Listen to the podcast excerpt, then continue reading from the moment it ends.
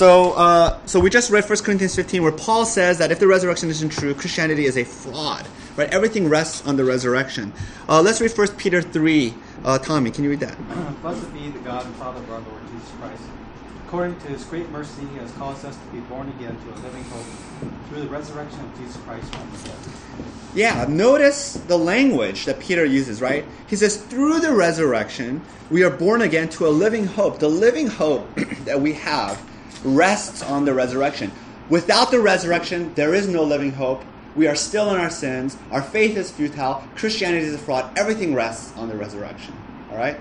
So, the argument that I'm going to make, and um, uh, I wanted to sort of cite the source.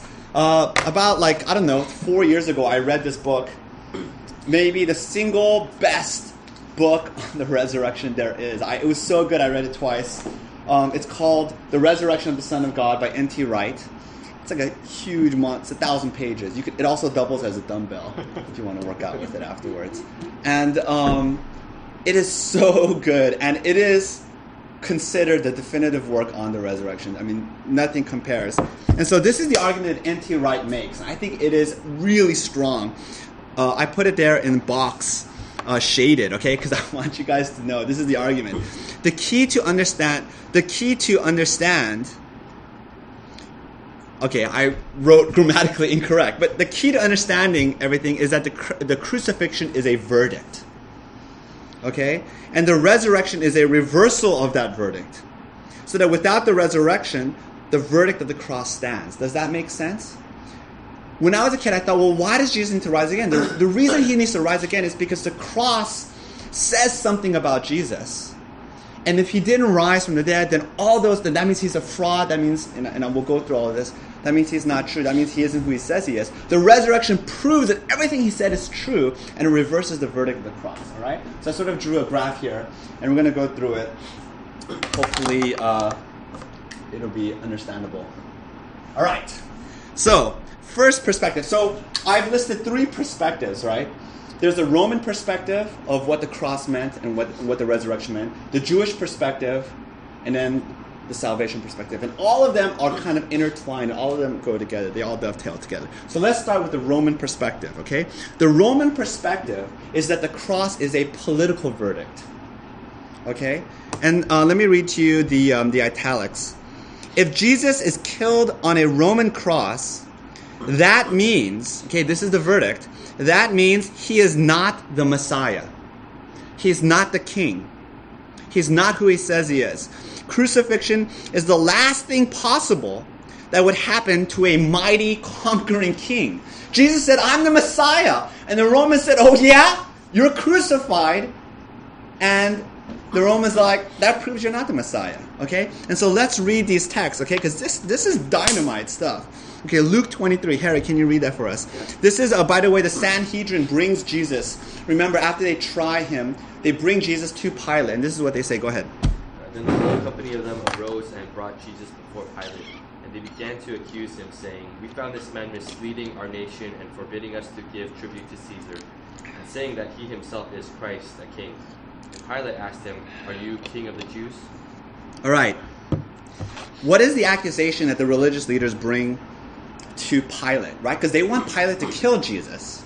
What do they say? They say, This man is saying we're not supposed to give tribute to Caesar and saying that he himself is Christ the King. Um, a quick, um, quick vocabulary lesson Christ. Okay? We tend to think of Christ as uh, sort of Jesus' last name. Uh, of course, it is not. What does Christ mean? In, in, uh, in Greek, it's Christos. What does it uh, literally mean? What is it? What's the actual definition? Anointed one? Exactly. It means the anointed one. And what does anointed one mean? Like, why, why, why? Anoint basically means you put oil on their head, right? And so, why, why is it significant that he is quote unquote the anointed one? There's like 25 copies of the lesson. Anoint kings, right? Right. You anoint kings. If you guys remember, Samuel finds Saul. And what does he do? He brings out his flask of oil and he anoints Saul. When Samuel anoints King David as king, he anoints him, right? So the anointed one means king. Okay?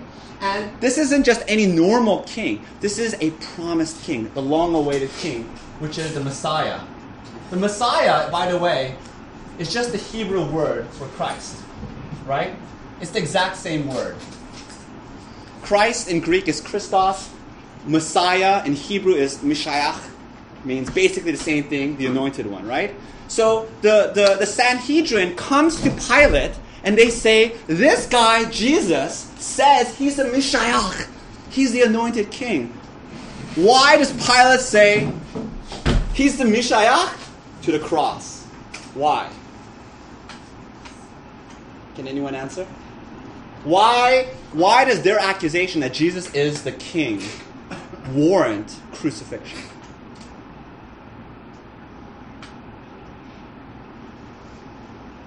Anyone? It's a bit of logic. It's easy though. I know I, I trust you guys can do it. Why? Pilate, remember, is a representative of Caesar. He's a lieutenant, he's a governor under Caesar. Why does the accusation that Jesus is the king warrant killing him? Okay, let me let me give you a bit of geography lesson, all right? Here's the Mediterranean. Here's the Mediterranean, right? Here's here's what? Israel, right? And then this is Italy, Rome. Okay? The Roman Empire includes Israel. Okay? Does that kind of jog your the logic? That was a trick question. Yes. Aikman. Uh, wasn't Pilate um, crucify Jesus because he's a king? Because they're afraid that Israel might just turn against Rome? That is correct. Think about this. Can there be two kings in the land? You know, here's Caesar. He says, I'm the king of the Mediterranean world. You know, he's standing on the Titanic, right? I'm the king. And then Jesus says, No, I'm the king. What do you do when there are two people who say they're kings? You have to fight, right? You have to do, you have to get in the octagon and just duke it out. And whoever loses is not the king, and whoever wins is the real king, right? And so what the Sanhedrin were saying is Jesus claims he's the king. He's going to throw off Roman rule and he's going to reestablish the kingdom of Israel. And then Caesar, and then Pilate, as Caesar's representative, says, "Oh, really? Then I must kill you." right? Because you kill, you specifically crucify political insurrectionists. That was actually uh, what the resurrection and what the crucifixion was for. We tend to we tend to think that crucifixion was for killing petty thieves and criminals. Uh, it was not. You killed political revolutionaries, and you did it in a very public way. Do you know why? Like, why not just like, why not just kill them in, in the dungeon? You throw them up on a stick and then you kill them for everyone to see. Why? Because you're basically telling everyone they lost. I defeated this person. And let everyone know I'm, I'm the real king, right? And so, um, and so the Roman verdict of the cross is that Jesus is a failed Messiah. Okay? He's a false king.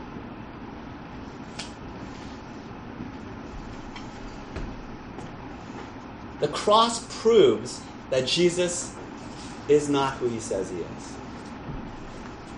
Okay, let's look at Matthew 27. Uh, this is so rich. This is amazing. Um, can I have Tub read Matthew 27? Yeah. Uh, Uh, this is, by the way, um, so Pilate is dra- uh, Jesus is dragged before Pilate. Pilate sentences him to death, and then they take him down, and they're going to rough him up before they crucify him. So go ahead. And they stripped him and put a scarlet robe on him, and twisting together a crown of thorns, they put it on his head and put a reed in his right hand. And kneeling before him, they mocked him, saying, Hail, King of the Jews! And over his head they put the, the charge against him, which read, This is Jesus, the King of the Jews. Okay, the key to understanding this is that the soldiers are mocking Jesus. How do they mock him? How do they mock him? They put a scarlet robe on him, they put a crown of thorns, and then they kneel before him and they say, Hail, King. Okay? Why did they put a scarlet robe? Does anyone know what scarlet, why that's significant? Yes. You know, colors were extremely difficult to achieve in the ancient world because it was natural dyes. There was no industrial dyes. Scarlet was a very difficult color to achieve, and so it was reserved for royalty. So they basically put a royal robe around Jesus. Do you understand? They put a royal robe. And then what did they do? They put a crown on him. But this is an ironic crown. This is a crown of thorns. And then they kneel before him and they say, Jesus, you're the king. And they're mocking him. Because obviously, he's not the king. No king would be arrested, beaten up, and then crucified by his enemies. The only king, only a conquering king, only a king on a war horse, you know, like Aragorn, right, in The Lord of the Rings, fighting, killing the enemies. That's the king. And they're saying, Jesus, you're like the opposite, right? And then they put a sign over the cross. Okay, this is very important. Over the cross, they put a sign. And on the sign, they put king. Right? What are they doing? They're mocking Jesus. Does that make sense? They're saying the verdict of the cross was he's not the king, he's a failed Messiah. Is there any questions here? This is very, very important for you to understand. So, the thesis, the argument that I'm making is that the cross is a verdict, the resurrection is a reversal of that verdict. Any questions? Comments? All right, let's move on. Um, the case of Simon Bar Kokhba. Has anyone heard of this character? This is a, a famous historical figure. Obviously, he's not that famous, but uh, Simon Bar Kokhba, anybody? Well, uh, Jesus was not the only one who claimed to be the Messiah. In fact, we know from historical records there were dozens of people who claimed to be the Messiah. Because again, remember, the Messiah was something that the people were waiting for. They were longing for a king. They were longing for someone to rescue them from the oppressive rule of the Romans. And Simon Bar Kokhba is maybe, I think, the most significant claimant to the title of king. In fact, uh, well, let me just read it for you, okay? Um, you can read about this in, in, the Wikipedia, by the way, and it's a really interesting entry. Uh, during the Second Jewish Revolt. So, um, uh, there were two separate times when the Jewish people actually rose up and fought the Romans. And they were successful actually for like two to three, four years. They were actually an independent kingdom. And each time they rose up in revolt, it was under a Messiah. Okay? And this is why, remember when Jesus says, I'm the king, and, they, and when Jesus says, I'm the Messiah, they wanted to make him king, and they want to bring, that's why Peter was carrying a sword, because it's like, we're ready to fight, right? Jesus is like, no, no, you haven't, you, you totally misunderstand. But but that was the expectation. So let me read you the, the paragraph. During the second Jewish revolt against Roman rule, Simon Bar Kokhba was declared the Messiah by the Sanhedrin. I think that's really amazing. Because remember, with Jesus, the Sanhedrin said Jesus is not the Messiah. They evaluated him. Of course, they looked and he said, You don't carry any swords, you don't have any military prowess. Where's your troops? You're not the Messiah, obviously. But with Simon Bar Kokhba, they said, You are the Messiah. That's amazing, okay? They said he's the Messiah. And we have coinage from that period minted by Simon Bar Kokhba declaring the redemption of Israel and the establishment of God's kingdom. By the way, you can see this on the website. We actually have coins from that period minted by Simon Bar Kokhba declaring that he's the king, okay? And he was actually defeated by the Emperor Hadrian and killed. And this is the important point after he was killed, did anyone continue to say that he is the Messiah? No. No one said he was the Messiah anymore. Do you know why? Because the Messiah cannot be killed. The Messiah cannot be defeated. The Messiah is the son of David. He's going to be he's a greater David.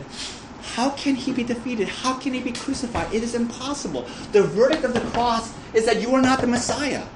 Does that make sense? I feel like I'm repeating myself, but anyways, another piece of evidence. Um, we actually have ancient graffiti. I love this.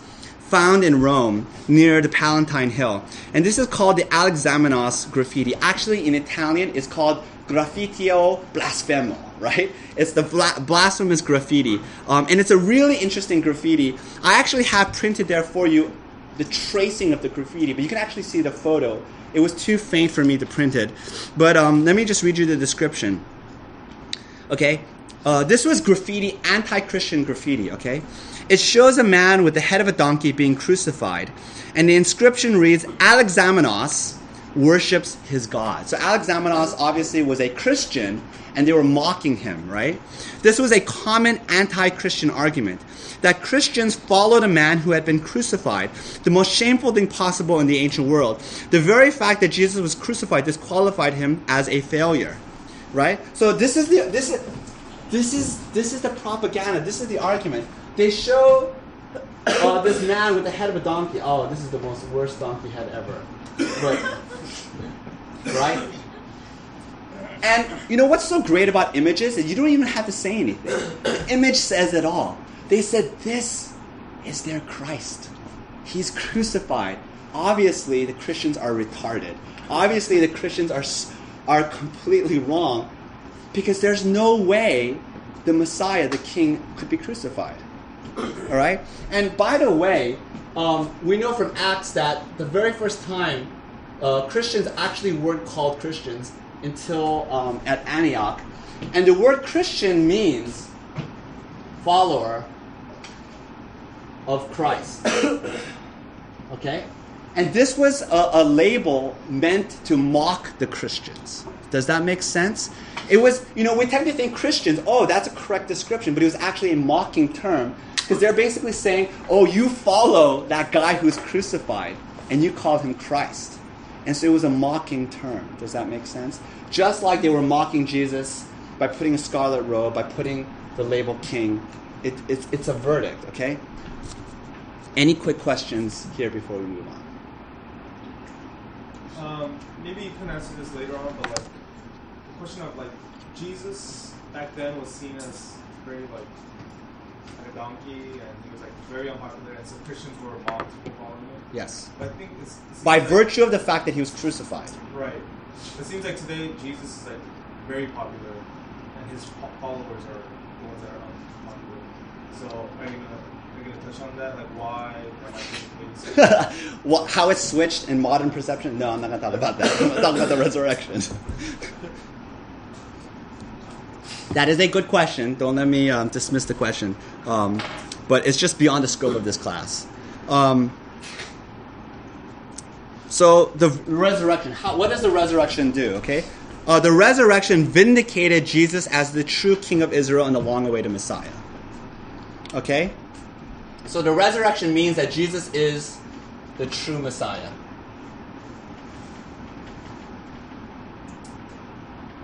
He's the true King. okay, because the resurrection reverses the verdict of the cross. Does that make sense? The cross is you're dead, and Jesus is alive.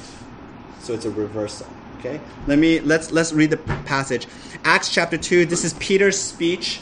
Um, it's a sermon at Pentecost. And uh, Melissa, can you read that for us? Uh, Peter, so this is what Peter's saying to the crowd. Remember, this is just a mere 40 days after Jesus has been crucified. This, this Jesus God raised up, and of that and all are witnesses. Bring therefore exalted all the right hand of God, and having received from the Father the promise of the Holy Spirit, He has poured out this that you yourselves are seeing and hearing. For David did not ascend into the heavens, but he himself says, The Lord said to my Lord, Sit at my right, sit at my right hand, until I make your enemies your footstool. Let all the house of Israel therefore know for certain that God has made him both Lord and Christ, this Jesus whom you crucified. Are you guys following the argument that Peter's making? This arg- what Peter says doesn't make any sense unless you understand the original ancient context. Right? He says Jesus was crucified, but God raised him up. And then it says in verse 36 God has made him Lord and Christ. Does that do you, do you guys see the argument there? Jesus is the king. Jesus is the Lord because he was raised from the dead. He was crucified, but because he's raised, we know he is the Messiah. Does that make sense? Let's read 2 Timothy 2 8. Uh, Eric, can you read that? Remember Jesus Christ, risen from the dead, the offspring of David, as preached in my gospel. It's very interesting the logic he makes, right? He says, How do we know that Jesus is the Christ? How do we know that he is the offspring of David? Offspring of David is another way to say Messiah. Right? Because he was risen from the dead. right? That's the argument. Any questions here? The first Roman perspective, the first perspective is a Roman perspective, which is that that it's, it's a political verdict. Um, any quick questions or comments? I have a question. Are are there any like non-Christian like evidence to Christ's resurrection? Um, we will get to that at the very end. Um, there are there are several ways to um, approach the subject of the resurrection. One of the ways is to look at the evidences for the resurrection. And uh, so I was I, I, mentioned this book at the very beginning. Uh, N.T. Wright spends a great deal of time talking about evidence, evidences for the resurrection. I remember as I was reading it, it was just such a worshipful experience for me because like the arguments are just overwhelming. Um, the historical arguments. You have to remember that they were not saying Jesus rose as a as a private, um, secret miracle. It was a very public miracle. Everyone was saying, "There's an empty tomb," right?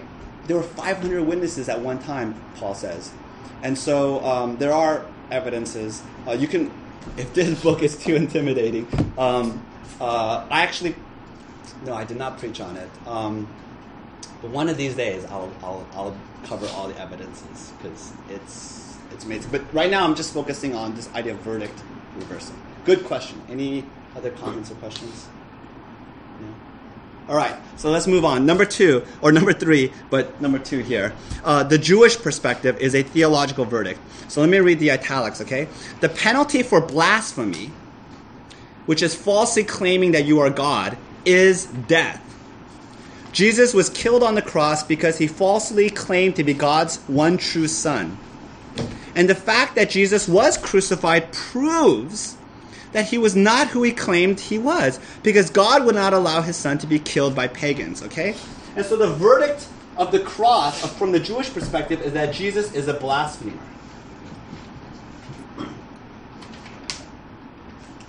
Does that make sense? Uh, let's read John 8. Uh, Aikman. Jesus said to them, Truly, truly, I say to you, before Abraham was I am. They picked up the stones and threw at him. But Jesus himself went out to them. Jesus says, Before Abraham was, I am, which is unmistakably a, cl- a claim to divinity, that he was pre existent before Abraham. And being good Jews, what did the, the Pharisees do? They picked up stones and they were going to kill him because they were going to execute someone who blasphemes, someone who claims he's God. Does that make sense? Mark 14, this is the trial of Jesus. Uh, Eric, can you read that for us? But Jesus remained silent and made no answer. Again, the high priest asked him, Are you the Christ, the Son of the Blessed? Okay, let me let me stop right there. You know, a lot of times we think, oh, the high priest is asking Jesus, "Are you God?" Right? Are you the Christ, the Son of the Blessed? Again, Christ is really a political title at this point. point, and so they're really just asking, "Are you a king? Are you a political aspirant? Are you, you know, an insurrectionist?" And then he says, "Son of the Blessed." Um, Son of God was actually a term used to describe the Messiah, the King. It didn't have uh, divine connotations. It's too long and complicated for me to go into that, but you're just gonna have to believe me, okay? But what is? How does Jesus respond? Does Jesus say, "Yes, I am the Messiah"? No, he actually goes one step further. Eric, keep reading. Jesus said, I am, you will see the Son of Man seated at the right hand of power and coming with the clouds of heaven. Right. He says, "You think I'm the son? Are you asking if I'm the son of God? I am the son of man." Now, why is that significant? I mean, this requires a little bit of biblical literacy. Does anyone know what Jesus is doing? What is he quoting? Requires some OT knowledge. Daniel 7. In Daniel 7, uh, Daniel has a vision of what's called the Son of Man, who is a divine figure. I know it's so ironic. Son of God means human, human king. Son of Man means divine figure. But, anyways. So Jesus says, I'm this divine figure prophesied in Daniel 7. And how do the uh, how do the, uh, the the high priest respond? Uh, can you read 63? The high priest tore his garments and said, What further witness do you need? You have heard his blasphemy. What is your decision? They all condemned him as deserving death. Do you guys see the verdict now? Jesus claimed he was God, and therefore they said, blasphemy, and they said, let us kill him. So the verdict of the cross is that he's a blasphemer, that he is not God, right? Maybe I should say that. not God. Okay? But the resurrection reversed the verdict of the cross, and it proves, it vindicates Jesus as the divine Son. Uh, Jeff, can you read Romans 1 4? Jesus was the, the Son of God in power and the Spirit of holiness by his resurrection. Yeah, and Paul here is using the Son of God in a divine sense. He says Jesus was declared to be the Son of God in power. What's the proof? By his resurrection, right? And so the, the resurrection proves that he is the Son of God. He is the divine, true Son. Uh, Acts 17, you know, it's a really long passage for the sake of time. Let me just summarize it for you. This is Paul at Athens, and he's making this really extended speech and argument to the, to the Areopagus. And he actually says, you know, God has drawn close to us, and, and this is how you can know him. Look at verse uh, 31 because he, speaking of God, has fixed the day on which he will judge the world in righteousness by a man whom he has appointed. And of this he has given assurance to all by raising him from the dead. And this is what Paul, uh, what Paul is saying. He's saying God has appointed someone who will judge the world. God has appointed someone through whom we can draw close to God. And how do we know that this man is who he claims he is? That he truly is the portal to God, that he truly is the bridge to God, that he is God? And what does he say? He says, and of this, he, speaking of God, has given assurance to all. So this is the proof by raising Jesus from the dead. Because Jesus rose from the dead, it reverses the verdict of the cross and proves that Jesus is the Son of God. Does that make sense? That he is truly divine. He really is the judge. He really is the way to know God. Any questions or comments? All right, next page, next point. The salvation verdict, or I'm sorry, the salvation perspective. Uh, death on the cross is punishment for sin, uh, and it's uh, shame and humiliation. So, the cross is the consequence of sin. It brings shame, and it brings uh, humiliation. nope, that is misspelled. Did I get that right? Um, yes. My spelling skills diminish as I write on the board. Okay. Uh, so, what is the proof of this? Romans 6, uh, 23. Um, Jen, Jennifer, can you read that?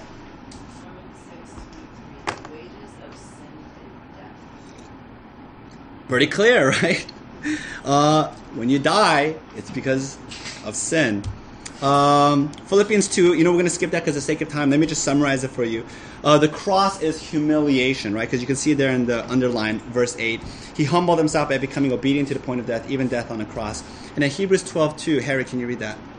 Looking to Jesus, the founder and perfecter of our faith, who for the joy that was set before him endured the cross, despising the shame, and is seated at the right hand of the throne of God. Okay, so all of these elements the cross brings together, right?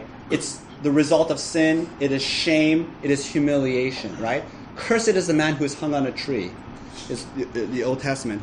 And so the resurrection reverses this verdict. You know, if Jesus, you know, Paul says, if Jesus did not rise from the dead, then you are still in your sin. The verdict still stands. Sinner, shame, humiliation. But the cross reverses that. Um, the cross is what? Glory, righteousness.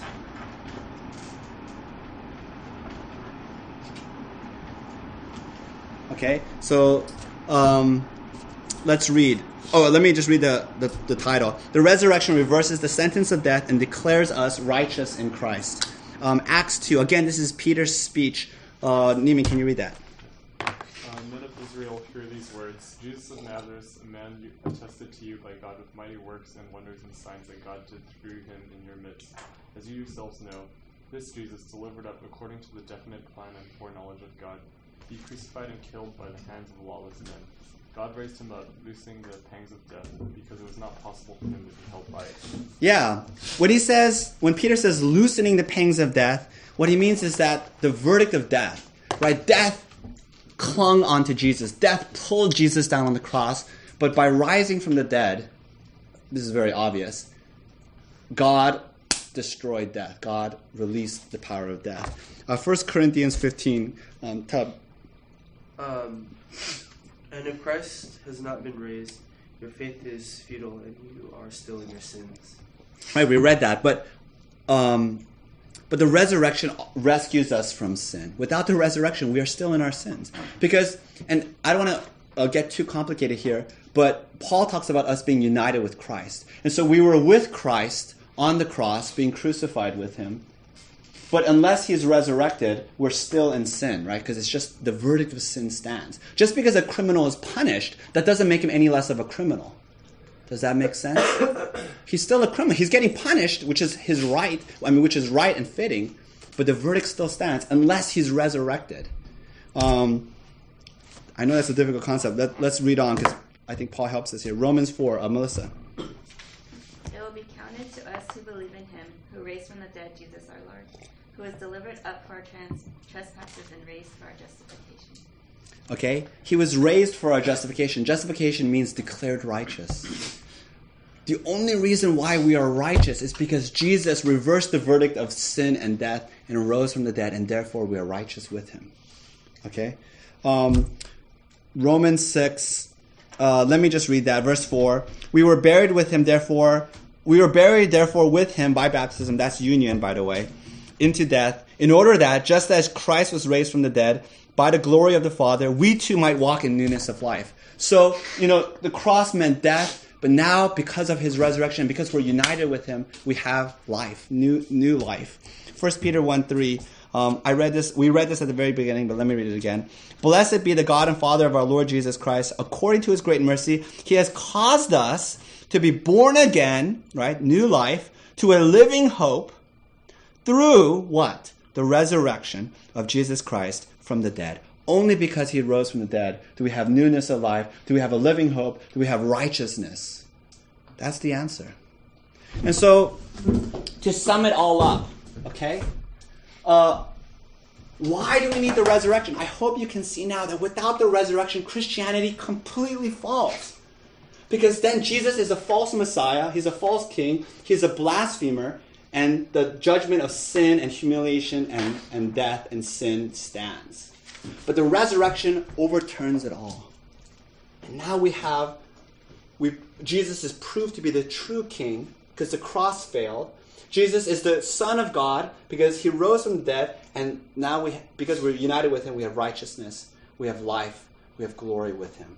That's the meaning of the resurrection.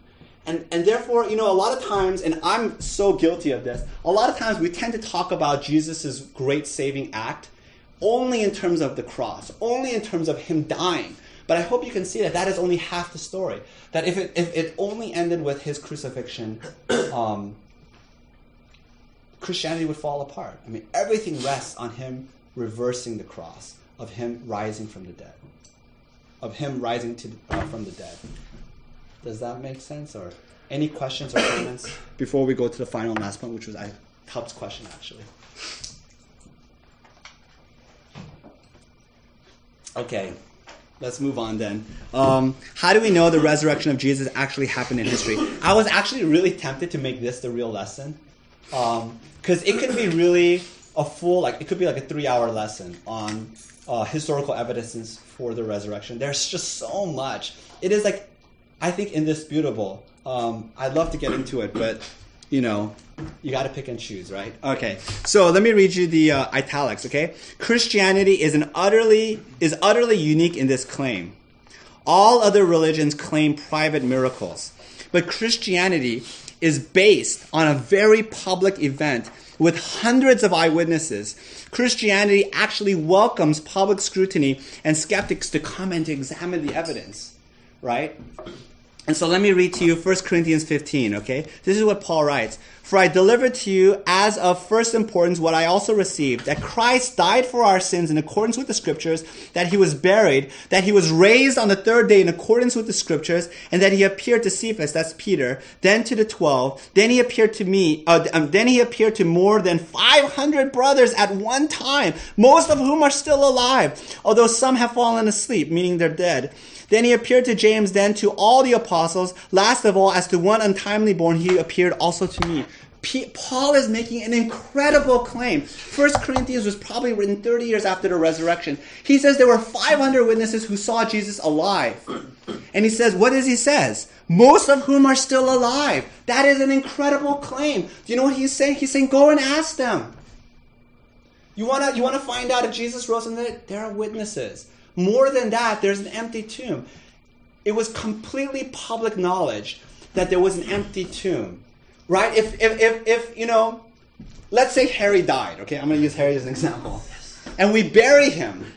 And then I go around telling everybody, Harry's alive. I saw Harry. He was he and I were walking and talking. We were sipping coffee at my house. They would say, You're crazy. I'd be no, no, no, no, no. He's really alive.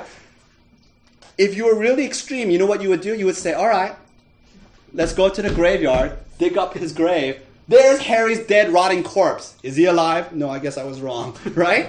Now, why didn't anyone do that? Do you know why no one did that? I mean, the moment anyone said Jesus is alive, they just say, What about his dead, rotting corpse? The fact that Christianity exploded, the fact that there were hundreds, uh, thousands of people who believed in this message proves that the, the, the grave was empty. And there's a lot of interesting theories, you know, why was the grave empty? Some people said, well, you know, Jesus revived, you know, he it only appeared like he was crucified, right? That he wasn't really um he wasn't really dead. That doesn't make any sense. First of all, the Romans know what they're doing. But second of all, you know, let's suppose that Jesus was like stabbed, crucified, he's bloodied up, and then they throw him into the tomb, and after three days, he like somehow revives. He's like, oh, you know, because he's so tough, right? He like moves the stone, or maybe his friends move the stone for him, and he walks out, and he's all like, oh, and he says, I'm alive. I'm the Messiah. Would, would people be like, yes, you're the king. You're the, you're the true son of God? No, no one would believe that. That doesn't make any sense. Some people say, well, then the disciples robbed the body. They wanted to only make it appear like Jesus was, was raised from the dead. That doesn't make any sense because think about it. That means it's a fraud. That means the disciples were perpetuating a huge hoax. Would the disciples um, go to the, would, would the disciples be killed? persecuted knowing that it was a hoax. Doesn't make any sense. Okay? And so the only answer, the only historically um, rational answer, is that he rose from the dead. Christianity is an incredible religion because within a generation of the actual death, they were going around saying he rose from the dead. The very from the inception of the birth of Christianity, they were. It's not like several hundred years afterwards, you know, after development of religion, they started saying, you know, Jesus is with us. Oh no, you know, he's actually alive. Yes, he rose from the dead. No, we have documents within 30 years of his death that people were saying Jesus rose from the dead. How do you explain that? Right? If someone claimed that, you know, Abraham is alive, Abraham Lincoln, sorry, right? There's, I mean, no one does that, you know? And so I think uh, the evidences are, is really, really quite strong. Um, any questions? I gave you like the three minute version of the evidence. Uh, there's a lot more. There's someone named William Lane Craig who gives a t- like a two hour talk on this. It's like dynamite. After you listen to it, you're like, oh, Jesus is alive. I mean, it's just indisputable. Um, any comments or questions? What's his name? William Lane Craig. He actually has an audio talk on this. I think you can find it on the web. Um, it's just dynamite. He's debated people on this. It's just like I really don't see how you can dispute. Um, I'm wondering the validity of using like the rationality of disciples. Um, Yeah. Because I feel like there's lots of irrational people. So for example, like when like Harold Camping made all these like ridiculous claims, like everybody like, you know, not everybody, but a lot of people were willing to do like all sorts of crazy things, like Sure. sell all their possessions and Sure. do all these things. Sure. Um, and so even when he was wrong, they still like and he like made another claim. Sure. Self-justifying. Yeah. You only see what you want to see. right? Yeah. And so is it po- But then there's an empty tomb. Right? But I'm just saying, like, I'm wondering if like that's one piece of the argument is can be like, flawed or not. Right. So if it was only if it was only eyewitnesses, we can say it was mass hysteria. I think that's a, a weak counter argument, but we can say it's mass hysteria. Um, there are other arguments why the psychology proves against it. Number one, because no one expected Jesus to rise from the dead. This wasn't in the worldview, this wasn't in the paradigm and concept of the Jewish world in the first century. It's not just like, you know, a lot of people say, well, you know, everyone rose from the dead, right? You know, that's just a common belief. No one believed that anyone rose from the dead, you know? But the fact that the disciples did it, said it, you know, um, can we attribute it to mass hysteria? I think not. But even if we can, how do you explain the empty tomb? How do you explain the fact that Jesus' body was missing? And then we have to go to these other explanations, right? So then we have to say, well, then the disciples stole the body, right? So that means they were purpose. They were like, you know, like they're all wearing like um, uh, uh, black knit caps. They were sneaking into the tomb and they robbed the body. And that means there was a big hoax. It was a huge fraud. Never in the history of the world has a fraud of that magnitude been maintained by this many people, right? Somebody must have cracked. Some, I mean, as they were torturing the disciples, they would have said, "Okay, okay, it's not true. Uh, we actually stole the body. I can tell you where we buried it." Right? I mean, why would the disciples willingly be persecuted and suffer death for a lie? And why would a lie transform their lives? all the all, all the gospel accounts show that the disciples were scared out of their minds. They were they were afraid for their lives. They ran. No one was there at the cross because they thought they were going to be killed by the Romans. How do you explain the fact that they they changed so radically? They had such incredible courage. Peter's preaching in Jerusalem at Pentecost before thousands of people. How do we explain this? If it was a lie, if it was if it was a if, if it was a fraud, it doesn't make any sense. You know, so I think it's the fact that there are eyewitnesses coupled with the fact that there's physical evidence. It's what's really interesting is uh, uh, in the gospel accounts it says that the the, the, um, the Pharisees remember the Pharisees paid the Roman soldiers to say tell people that the body was stolen, right? Um, and so they were trying to push this argument that uh, the body was actually stolen, and we actually have Jewish arguments, you know, from the first and second century where they continued to make this claim that the body was actually stolen. The very fact that the that the uh, Jewish religious leadership was pushing this idea that the body was stolen was an acknowledgement. Everyone knew, everyone in Jerusalem knew, the tomb was empty. The tomb was empty. That's indisputable. Both Christians and anti Christians admitted the tomb was empty. The real debate was why was the tomb empty? Did Jesus rise from the dead as the Christians claimed, or was the body stolen? I think the body stolen it just doesn't fit. It doesn't make any sense. It doesn't work. All right. We're well past the time. Let me pray. Good questions. All right. Heavenly Father, thank you for this time to study uh, the resurrection of Jesus Christ, the seminal event of all history, the very foundation of our faith. We pray that as we have studied uh, your scriptures, as we think deeply about what it means for us, that um, it would uh, warm our hearts it would give us incredible assurance and confidence and confidence knowing that you are real that you are true uh, that you really are the king you really are uh, the son of god. We pray that you will strengthen our faith continually as we go into corporate worship. We pray all this in christ's name. Amen